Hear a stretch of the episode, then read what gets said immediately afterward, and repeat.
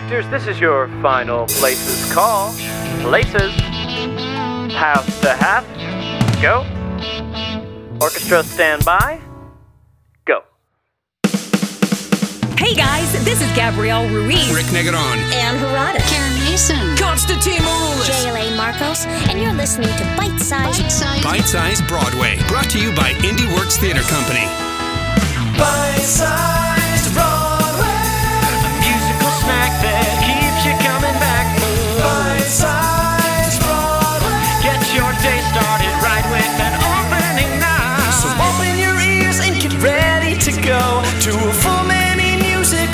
Inside your phone. From Bite-sized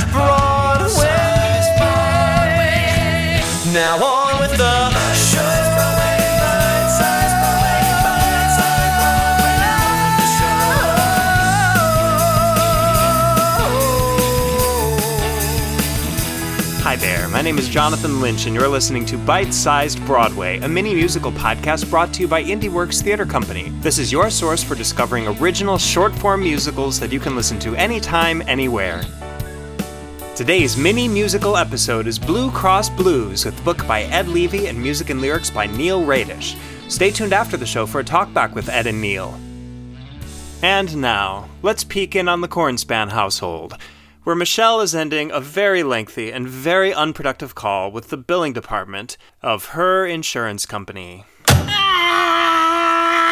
What's wrong? I've been trying to get the money back from this insurance claim for six months and I've gotten nowhere. Just forget about it. It's $10,000. oh, Yeah, I guess you gotta keep trying then. you do it. I'm busy painting. You know where the money comes from The money comes from me being a lawyer just as much as from your painting. It's time for you to take a turn at this insurance thing. Michelle, I do my share. Hmm. I clean every week. Uh-huh. I do the laundry. I do the dishes every night. I mow the lawn uh-huh. front and back. I just call those the chores.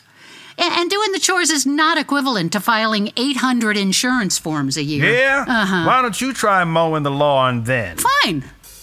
I'll mow the lawn and do all the chores, and you do the insurance. If you get back the $10,000, I'll do both the insurance and the chores for a whole year.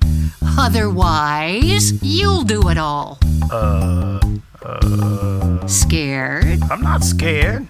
Uh-huh. I'm just trying to imagine you having to mow that lawn for a whole year when I win. Oh, big man. You're gonna get crushed. I don't understand why you're angry. Ignore it. Leave it to me. Yeah, It won't take me long. They'll admit that they're wrong. How hard could it be? Uh-huh. You can put it aside and forget it. I will call them and make them agree that they're to blame and they'll pay us our claim. How hard could it be? You have no subtlety. You need an artist's finesse. They're like a pack of wolves. They smell your fear and distress. Stand aside and leave it all to me. what does landscape painting have to do with resolving an insurance claim? Everything. Could you be more specific? Both require a sense of proportion and persistence. What's out of proportion is your swelled head. No matter what's your style, it's all about how to mislead. Be clever, be abstract, confuse them and they will concede. Stand aside and leave it all The rules of perspective, every detail is something I see. Like a critic with art, I will pick them apart. How hard could it be? A palette of deceit, each color a fiction to pick. As with impasto, I will lay the bullshit on thick paint a picture and they'll see I'm right and they'll agree with me. Then all our health care will be free. How hard could it be?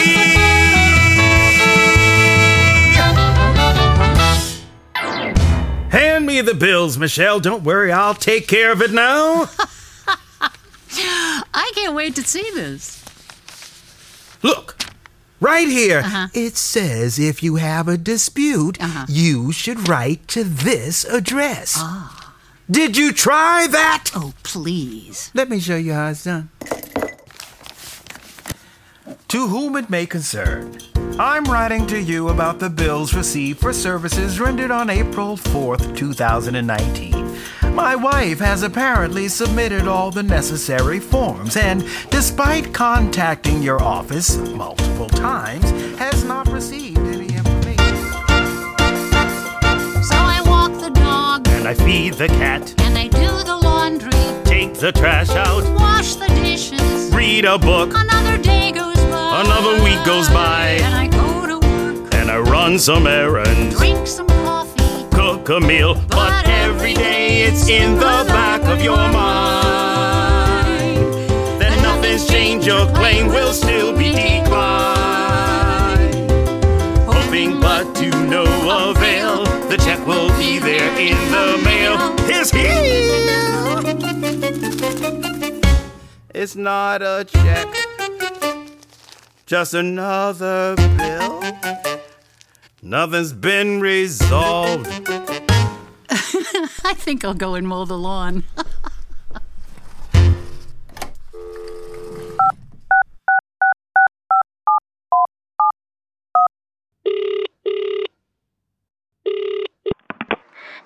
calling Anthem Blue Cross Blue Shield Dow Chemical Pharma Associates affiliated of New York, New Jersey, and South Dakota. Can I have the account reference number, please?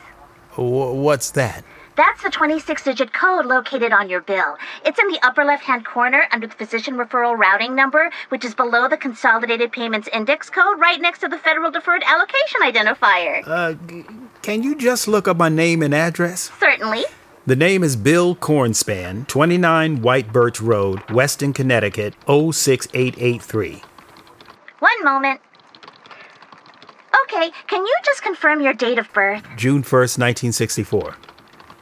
For the future, your reference number is 15368289000A-2323236-41152A. It's so interesting that you have all those zeros in the middle, and then that repeating sequence of twos and threes. You don't see that very often. I have a rather large bill here, and I'm trying to understand what the various charges are. Sure. Can I have the billing code for the first charge, please? Uh, you just gave it to me. That thing with the zeros and the twos and threes. Oh, no, sir. That's your account reference number. The billing code is the number assigned to each individual item on your bill. I don't see any numbers, just a list of words. The first says scan, Can I have the date of service, please? April 4th, 2019. Oh, wow! You had an A65.14B! I've never seen one of those before. Well- now, an A65.23A, I run into those all the time, and an A65.17C, It's- but an A65.14B? Mi- can you- Jack has to see this. Let me get him on the line. Jack here. Jack, this guy had an A65.14B! Wow! I've never coded an A65.14B before. Let me get Alice on the line. I don't need. This is Alice. Alice, this guy had an A65.14B. Ah! Ooh, yeah, it's really something. Can you. Yes. Oh, that's just crazy, right? Oh. Excuse, I've never seen that. Excuse me? Oh, sorry, sir. Yes, A65.14B. You definitely had a scan. A bilateral. Fine, I know I had a scan, but after that are all these charges labeled scan, tech, ASST, lines and lines of them. What is this nonsense? Can I have the code for the next There entry, are please? no codes! It all comes down to the billing codes. They describe each bump and bruise, be it broke It's a number, nothing more.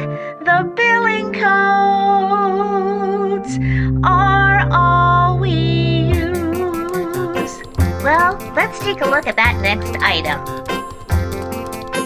That charges for the man who prepped you for the scan and also cleaned you up when it was done. And we usually reverse the charges for the nurse, but we can't because it's coded 641. 641 is for the nurse who helped the man who took the scan, that's coded A65.14B. I hope that clears things up for you. Not really. If these charges are all different, why are they listed as the same on my bill? That's so it won't be confusing. The next is 0.52. I don't suppose you had the flu. Oh, pardon me, the code is 0.53. Which makes a lot more sense, and I can say with confidence that it's for the film transport technician's fee. And don't forget the canister that keeps the scan film safe. The code for that is 9.23b. Every item gets a code, it's how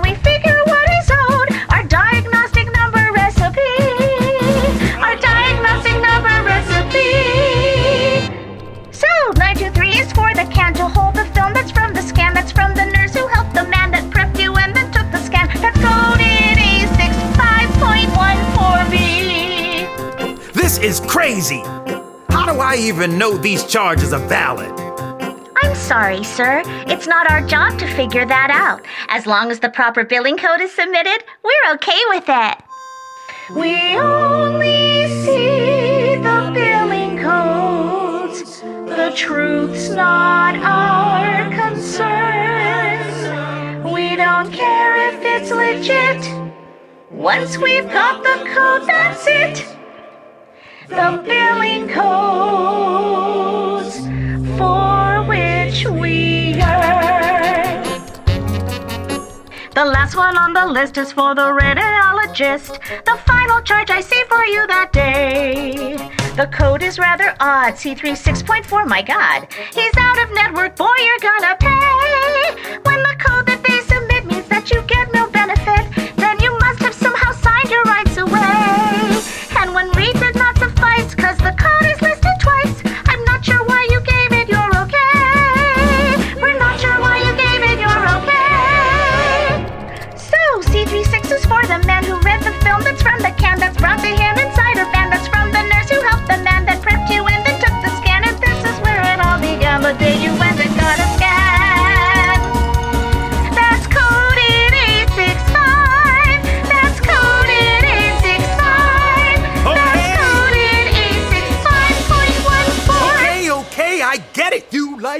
It all comes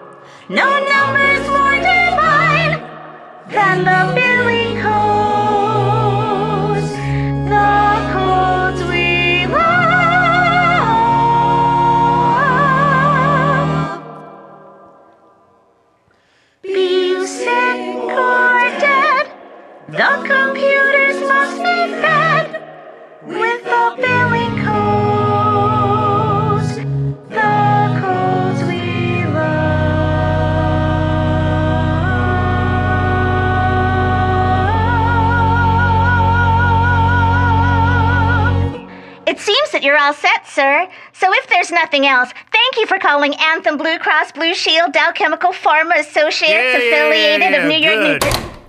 New- Oh. See, honey, that wasn't so hard. I wake each morning, Stretch a canvas, pour some coffee, set my paints out, read the paper. make a sketch, Another day goes by. Another week goes by. I shop for groceries, clean the paints up, sweep the floor. and gas the car. Continue on as we have done all along. And live each day pretending nothing is wrong. You worry what you'll have to pay. You go and check the mail one day. It's here. It's not our $10,000? It's not a check, just another bill. Hmm, the lawn's looking a bit shaggy today. They can't get away with this. I am calling them right now and I'm gonna get it straightened out today. Uh, um, hello? This is the billing department of the Sisters of the Merciful Dollar Medical Center. Is this Mr. Cornspanks? Well, actually, it's Cornspan. We see you owe some money. It's frankly quite a lot. I've called to say you have to pay today. This is a joke, right? Don't laugh. You think it's funny. I'm telling you it's not. And you're not protected by the ACA. You'll get paid when the insurance company pays me. You don't seem to appreciate what this call is all about. We've watched your debt accumulate, and your time has just run out. Is compounding, soon the sum will be astounding. It's no joke. Just pay the bill. The total keeps increasing, always growing, never ceasing. You'll be broke, but pay the bill. The amount that you are owing just keeps growing, growing, growing. We'll call you every day, we won't relent. We'll tell your family, your friends, the harassment never ends till you pay us every cent. We're not willing to keep billing. The amount you owe is thrilling. Stop the games. It's time to pay. Your credit score is zero. Rome is burning. Don't be Nero. Stop the flames and start to pay. Your premiums were small, but your deductible was high. And the bill is filled with charges that you can't identify. But it all adds up, just trust me. The numbers justify what you owe. Just pay the bill. Cause if you do, your world will fill with sunshine. The birds will sing, the flowers start to bloom. A life brand new, unless you miss the deadline. Miss it, and the birds will die. Flowers rot and putrefy. Aspire rains down from the sky. The horrors that ensue are all because of you. No mercy! Your bill is overdue. Sell your car or sell your house, lease the kids or rent the spouse. It's not fair, but don't be rash. If you try and rob a bank, you'll go to jail. And we'll be frank, we just don't care. Give us the cash. You thought the bills were covered and there wouldn't be a fee. But nothing's ever covered and nothing's ever free. Write a check, it's not that hard. We take Visa, MasterCard. You just have to pay the bill.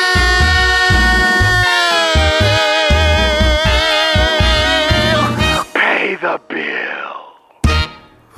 Is there a problem? Don't start with me, Michelle. I am settling this now, once and for all. There a problem? There a problem? There a problem? Is there a problem?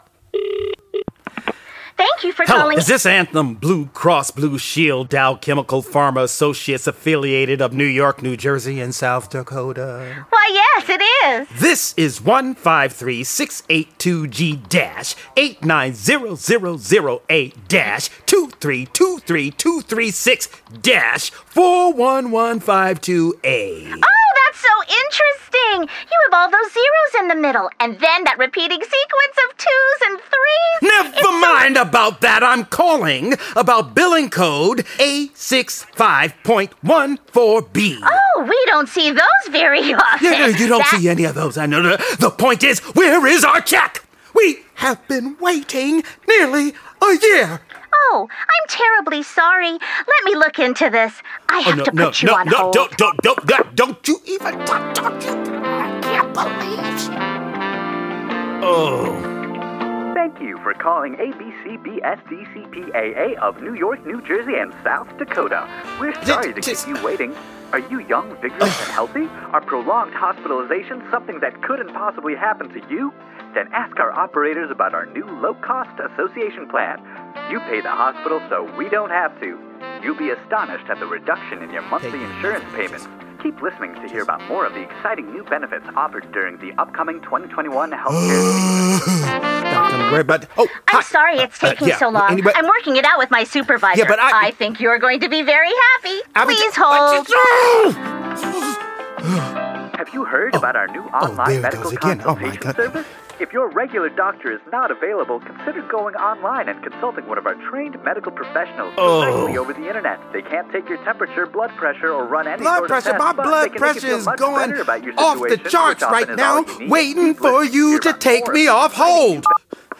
I'm delighted to tell you that your check is in the mail. It should only be a matter of days now. Really? Really? Thank you so much. You're very welcome. Have a great day. Thank you for calling Anthem Blue Cross. Michelle, better gas up that lawnmower, cause the check is on the way. Sit and paint, Go to work, pace the floor, watch TV, be the cat. walk the dog. Then finally, after all the calls that I made, a check. No way. It's true, they finally paid. I can't believe you did it, Bill. I knew I'd figure it out. Ah, It didn't seem that way to me. the end was never in doubt. Each phone call more surreal, you can't believe what you hear. A Dali dreamscape where the meaning is never quite clear. Through all the bullshit arguments, I never flagged in confidence. They finally paid us, finally paid us. How much? 56 cents. That's it then. We're broke. We're gonna lose everything. Oh, Bill, we're not going to lose everything. We'll manage. We always do. I never should have gone to the hospital in the first place. Yeah, well, at least those tests came back negative. You're healthy and strong and ready to get back to mowing the lawn. No, right. The lawn. Aw. Uh, listen, uh, well, I've always said we shouldn't have to lose our shirts just to get the health care we need. You mean we have to become Democrats? I'm afraid so. Democrats. Just when you think it can't get any worse. So single payer healthcare doesn't look that bad. And face it, Bernie Sanders kind of does look like your dad. We call them lazy moochers, the takers we'd condemn. But now we're on the other side. Now we're one of them.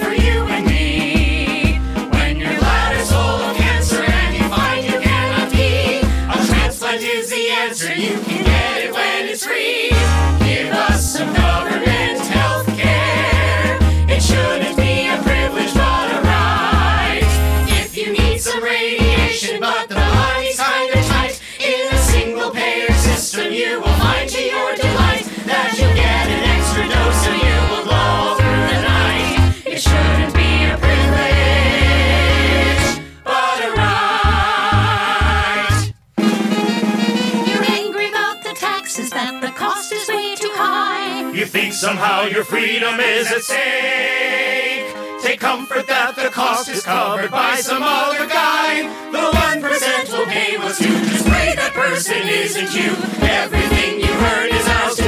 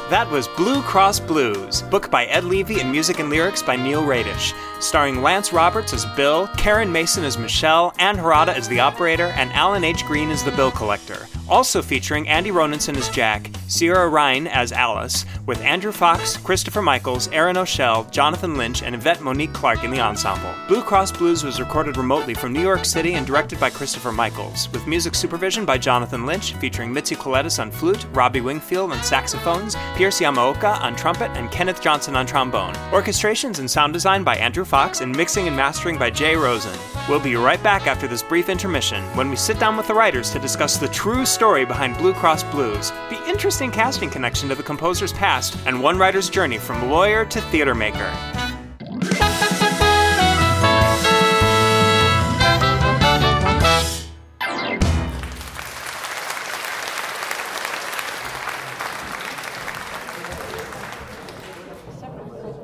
Hey there! Enjoying the show so far? Want even more out of your bite sized Broadway experience? Get full color digital playbills, early singles and episodes, and exclusive backstage access to other exciting rewards and extras by becoming a Patreon subscriber. For as little as $3 a month, you can unlock perks you just won't find anywhere else. We're giving you a peek behind the curtain to see just what goes into making a mini musical podcast, plus a chance to speak directly to the artists in monthly AMAs. Oh, looks like Act Two is about to start. Visit patreon.com slash bitesizebroadway to find out how you can become a subscriber today. Sorry. Enjoy the rest of the show. All right, theater fans, hope you've made it back to your seats with your Act 2 refreshments because it's time for our talk back with Ed Levy and Neil Radish, the writers of Blue Cross Blues. So, first of all, what's your worst encounter in dealing with health insurance companies?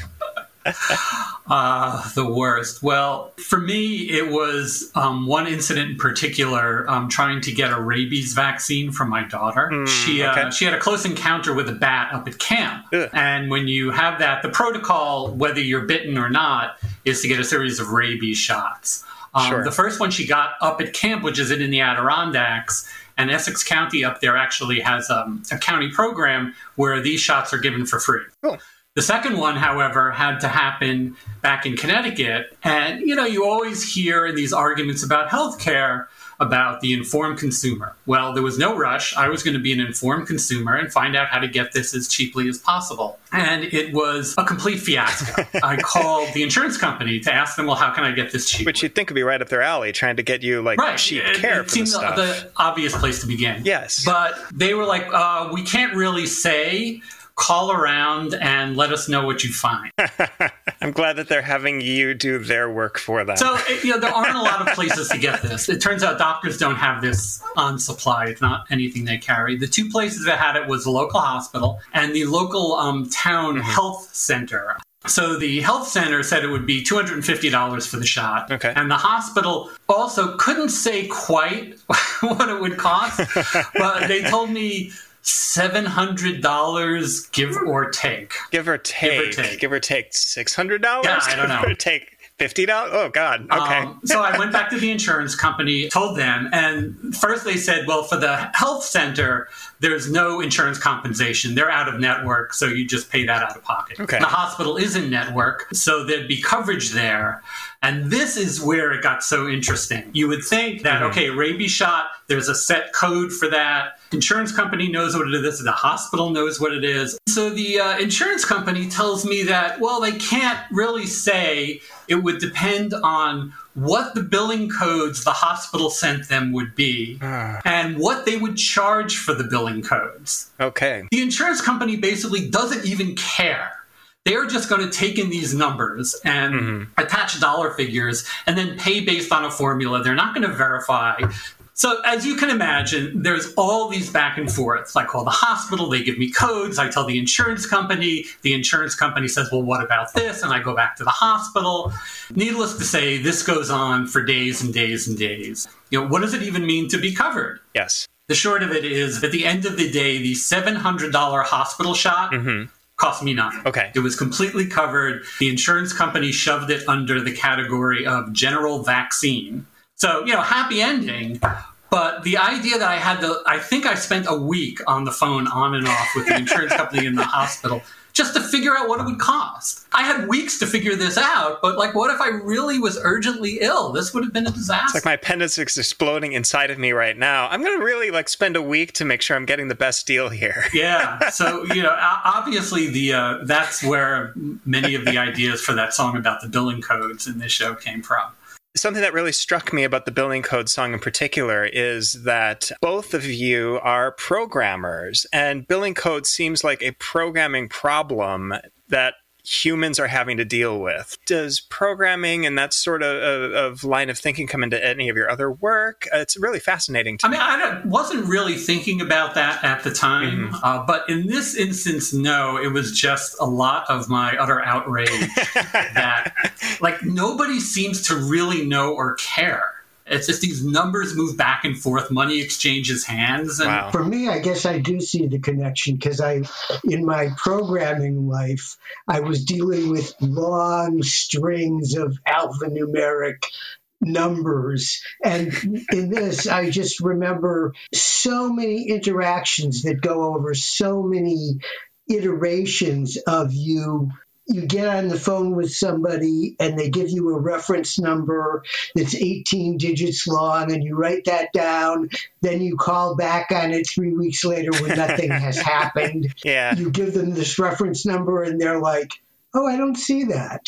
And just these long strings of alphanumeric characters swimming around my head was it just brought it all back in all its nightmarish beauty. Nowadays, it seems like most stories for musical theater are trending toward uh, young characters, young storylines, like between 18 and 30 years old. And it's really refreshing to see a musical whose characters are just this middle aged couple.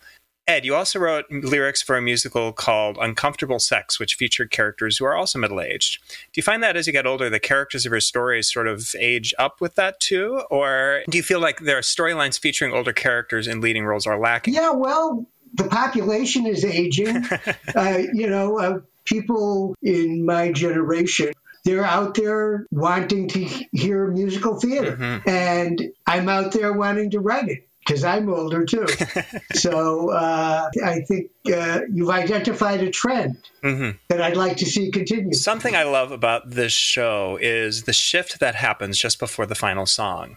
It feels like suddenly, all of a sudden, the genre of the song of the the entire show changes from like domestic comedy to political theater. Was this shift always planned, or was it something that sort of grew and developed as the show was being written? to answer that, it really helps to understand how the show was written. In that, you know, once we wanted to tackle the healthcare thing, we, we were under uh, time constraints regarding the running time of the show. So there wasn't a lot of opportunity to go really in depth on character development or any of these issues. You just had to tackle it and move on.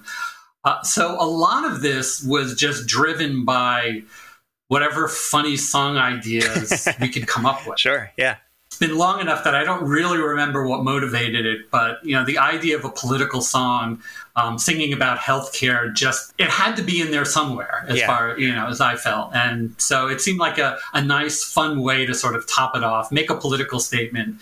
You know, see how many people we could insult in one song and you know, be done with it. I guess I come in there from a pretty solidly left wing perspective. So I wanted to get around to a left wing song that was really solidly Medicare for all place. Yeah. So Neil and I were coming from exactly the same place on that. If you re- recall, Ed, though, you were pushing me to make it um, more of a liberal point of view. Right. At that time, I, my my views on healthcare have shifted over the years, but at the time we were writing this, I was kind of ambivalent about what the correct solution to all of this Right. was. If you kind of look go through the song line by line, it tries to poke everybody at some point. Right. Um, and I think it was pretty successful because Ed obviously thought it should be more liberal. And I had conservative friends who were like, you know, annoyed I was poking fun at them. So I kind of, I think I got the needles in all over. Um, it's a little scattershot, but I think at the end it's also just a lot of fun because so much of it is absurd. It's an absurd situation to begin with, so you can take it to whatever conclusions are interesting to you about this. You know, there are those both angles to play in a song like this. Yeah, it, mm-hmm. talking about how necessary affordable healthcare is. On the other hand, how wasteful it can be when big bureaucracies get involved. Mm-hmm. Um, and so there's just there was just so much fodder there. It was tons. So I of fun imagine to that at a certain point the problem might be what don't I include rather than Yeah. what can I include. That's very true. Very true. Oh, and on your website, you write, I aspire to write fun, moving, political musical theater. How else has this sort of informed your work, this perspective? A musical I wrote, I guess a year or two before I wrote this one, is called Bystander. And it's about a young woman gets on a subway. Uh, she's pathologically shy. A guy Mhm. gets on and he makes some overture to her, which really isn't, he's trying to be friendly, Mhm. but she recoils. And then this Muslim young woman gets on the train and he starts harassing her. And so the woman has to figure out how does she want to interact with this situation. Mm-hmm. So that one tries to explore some of the ramifications of Islamophobia. So I not infrequently deal with political subjects. On the other hand, now I'm writing a musical called Bloody Bluebeard which is a fairy tale, and uh, it's not for kids. It's kind of Tim Burton-esque. It's kind of grotesque. But there again, I come in from a point of view and also making fun of it. For instance, one of the lyrics in the first song is, "We apologize for clobbering you over the head with ideology." please accept our apology. so we both use it and make fun of it. But that's that's what I that's the subject matter I'm drawn to. So let's talk about Across a Crowded Room because that is where um, that's where this piece in particular originated, and that's what it was written for. And you're talking about time constraints. Let's just talk a bit about what the program is and how it works. So it's sponsored, I guess, by Lincoln Center. New York Public Library at Lincoln Center. I actually don't know how closely related the Lincoln Center is with the Performing Arts Library. I know that the Performing Arts Library is a part of the New York Public Library system. Whatever it is, is a very useful resource for all kinds of uh, theater people, dance people, music people. Well, before which is the great. internet, it was the only resource. was, True. uh, we forget. Yeah. Um, you get this room full of composers, writers, lyricists, actors, and we're sort of jammed up together and expected to pair up and create something within, I think it was a 15 minute runtime. Yeah, and during the like that, course yeah. of this, there are all these master classes where they bring in um, professionals from the biz, lyricists, composers, um, to just talk to us about their work, what they're doing, also to listen to our work in progress and give comments. Is this the first time that the two of you worked together through Blue Cross Blues? Yeah. Yes. Excellent. Yeah. we had sort of connived beforehand to work together. Um, but, you know, I, I don't want to speak for Ed, but the whole idea of having to meet somebody and decide to work with them in the course of 40 minutes was uh, a little stressful and intimid- intimidating. Yeah, there's a moment where um, like people can present material from things that they're working on to give people a sort of indication of who they are, and then there's a moment where they say, "Okay, go form groups," and it's like, ah, and you're like racing around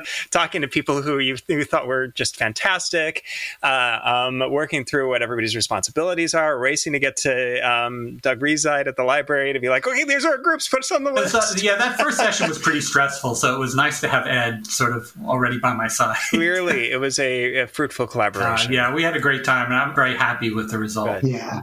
Uh, when we started casting for this project, Christopher, our director, was dead set on wanting to cast Ann Harada as the operator and Karen Mason as Michelle, not knowing until after the roles were cast that both of these actresses had been in a show of Neil's before. And Ann Harada even had a photo of her and Karen backstage at the vineyard. So, Neil, tell us more about the Don Juan and the not Don Juan. Uh, so, you know, I had um, just graduated college. This is going back to 1991. Mm-hmm. At the time, I had a collaborator, also a friend from college, and an older gentleman who had directed shows that we were in in college. And he had come to us with the idea for the show. It was based on, um, I don't know if it was a series of short stories or a book that was a collection of short stories by a friend of his named Marvin Cohen to turn it into a musical. And so, yeah, this is what I wanted to do. Um, so it's like, yeah, okay, let's work on this. We'll go to New York, right? We'll take Broadway by storm, all those youthful dreams. but it, it, it actually um, went surprisingly far. We got sort of a sync through at the Vineyard, and um, Doug Aibel, who was producer there, liked it. And then we did an entire stage workshop and that's what Ann was in. What happened was the workshop went very well, and so the Vineyard wanted to open it to the press. Mm-hmm. But the contracts for the actors expired after the workshop. Oh. So we had to recast. So that's when Karen Mason came in. She actually took over the lead female part, who was initially played by Lynn Green. Mm-hmm. Both of them were terrific. Um, I still remember casting Ann. So it's an urban setting, ostensibly New York City. Yeah. Uh, so even back in, in the early 90s, we were thinking, you know, this doesn't have to be a cast full of white people. Great. Um, but the problem was it required somebody who could really do comedy because the script was quite quirky. Yeah. And it required a particular type of singing voice. So that also really restricted the field. And I remember just Ann coming in and she was just absolutely perfect. It was like, here you go, right? Absolutely. And um, yeah, I mean, in the end, New York Times wasn't all that thrilled with what they saw. Eh, they liked my music, which was nice. Good, New York, good. New York Post was vicious and brutal, and Eh. that was the end of it. But what can you do? So, going back to the songs of Blue Cross Blues, a personal highlight for me in the show is the song Pay the Bill, and that it is just such this delightful, delicious, villainy kind of a song. How apropos is it to make the bill collector the, the ultimate villain of the piece? One of the things people struggle with with healthcare is paying the bills at the end, and Mhm. perfect opportunity, like you said, you know, for the our evil character. Yes. You know, I, I tend to think in terms of genres, so tango for me is a good evil genre. You know, and then it was just a matter of coming up with crazy evil things that somebody might say. The, the bigger issue was mm-hmm. placing it in the show, and I'm a little foggy on this, but Ed and I did have a whole bunch of discussions. I think originally mm. it was the insurance company calling, but insurance companies don't ask you to pay bills. And I don't remember how we resolved it exactly. I mean, maybe Ed could chime in. I'm, I'm a little foggy on this one. No, me too. I remember that there was some kind of question about who should be the villain here. Is it really the bill collector? Mm-hmm. But I can't. I can't. Yeah, there's quite- still, there's still some remnants of that in the lyric um, when the bill collector talks about um, your premiums were small and your deductible was high. I mean, technically, a bill collector doesn't know or care about your insurance premiums, right? Yeah, yeah. But you know, it, in the scheme of things, it was a matter of keeping it fun and clever, and not getting all that hung up on whether it makes sense 100% every single line. There's something about like the rule of comedy where like if it is if it is funny, if it is getting the point across, then the audience can overlook like tiny logical inconsistencies Yeah, like that. absolutely. But I just wanted to say it was so much fun working on this project with Neil. He just comes up with so many funny ideas. They're like popping like popcorn, and he, and the music just comes to him so naturally and easily. And it, it was just such a pleasure having such an eager and energetic and productive partner working on this show with me. I really, it was great, and it's great being here and being reminded of it. You know, working on the show is um, really makes me think of that saying that it's best if you write what you know.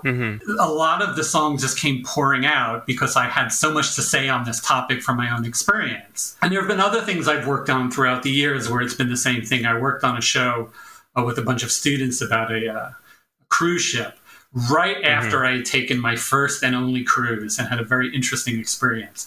And boy, did I have a lot to say. And you know, it just com- it just comes out in torrents uh, when you have that. Um, Was that part of the Mask and Wig Club? uh, yeah. So, um, Mask and Wig Club is a um, musical comedy theater group down at the University of Pennsylvania, um, where I went to school. Um, I was uh, an undergraduate member when I was an undergrad. So every year they do some sort of big musical show, newly written. Uh, some years it's a revue, some years it's actually got a story, more like a traditional musical. Uh, so I was involved as an undergraduate and continued involvement since then. I've worked for them for about 30 years on and off, writing the music for the show to varying degrees. Some years I write it all, other years not so much. Some years I mm-hmm. just do the orchestrations. It really depends on you know how eager the students are, how much effort they're willing to put in. Mm-hmm. Yeah, a number of years ago, one of my favorite shows that I've done there in a long time happened to be this goofy thing about a cruise ship. Mm-hmm. But having just gone on a cruise, boy, probably the first and only time I was writing faster than the undergrad. and you know, it's like 10 of them versus one of me. So Yeah, yeah. you know, they have the advantage of numbers, but I, it, it just was, and it was tons of fun. Because, Cool. Right, what you know. Ed, your career has taken some very interesting turns on the way to being a musical theater writer. You've had a little bit of a journey in the legal field, the film industry, uh, and then in IT, which we have talked a little bit about already. Um, and then you retired, but theater has sort of been there at every step of the way, hasn't it? Yeah, well, it started out with writing poetry and songs when I was like 14. Mm-hmm. And then during college, I got involved in radical politics. And that was about the time of the anti Vietnam War movement. Yeah. So after college, I wanted to move in some kind of political direction. So I got the idea oh, I'll go to law school, which I did, and I passed the bar. Congrats. And I found out I really don't like this. and then I came up with the idea of, well, I will uh, marry creativity and money, and I'll go into the film business. Great. So I Yeah. did get into the film business in a certain way as an assistant director, uh, Mhm. which is really a stage manager. And I Yeah. was in that for about six years. And Mm-hmm. then I found out I didn't like that. And then I went into computers thinking, okay, this is my high class waiting job. Mm-hmm. And while I do my computer programming, I'll write. But computer programming turned out to be a little more demanding. but so finally I retired. And now for the last 10 years or so, I've really been working on musical theater. Um, I actually, theater for me has, for the most part, actually been a side job. Um, I um, I, do gra- I graduated with a um, computer science and engineering degree from Penn, and so I had like a 25 plus year career in computer software. Um, and the- and theater sort of just kept coming in and out depending on you know trying to balance the two. For a while, I didn't do much theater at all when the uh, first internet boom came around. Um, Mm-hmm. You know, I was kind of in the middle of that, and it became an interesting choice, right? You're working at a computer company. You know, you could do music and they'll pay you in like tuna fish sandwiches, or you could work for the computer company and they give you giant bags of money. Um, Yeah. You know, that was what it was like back at that point.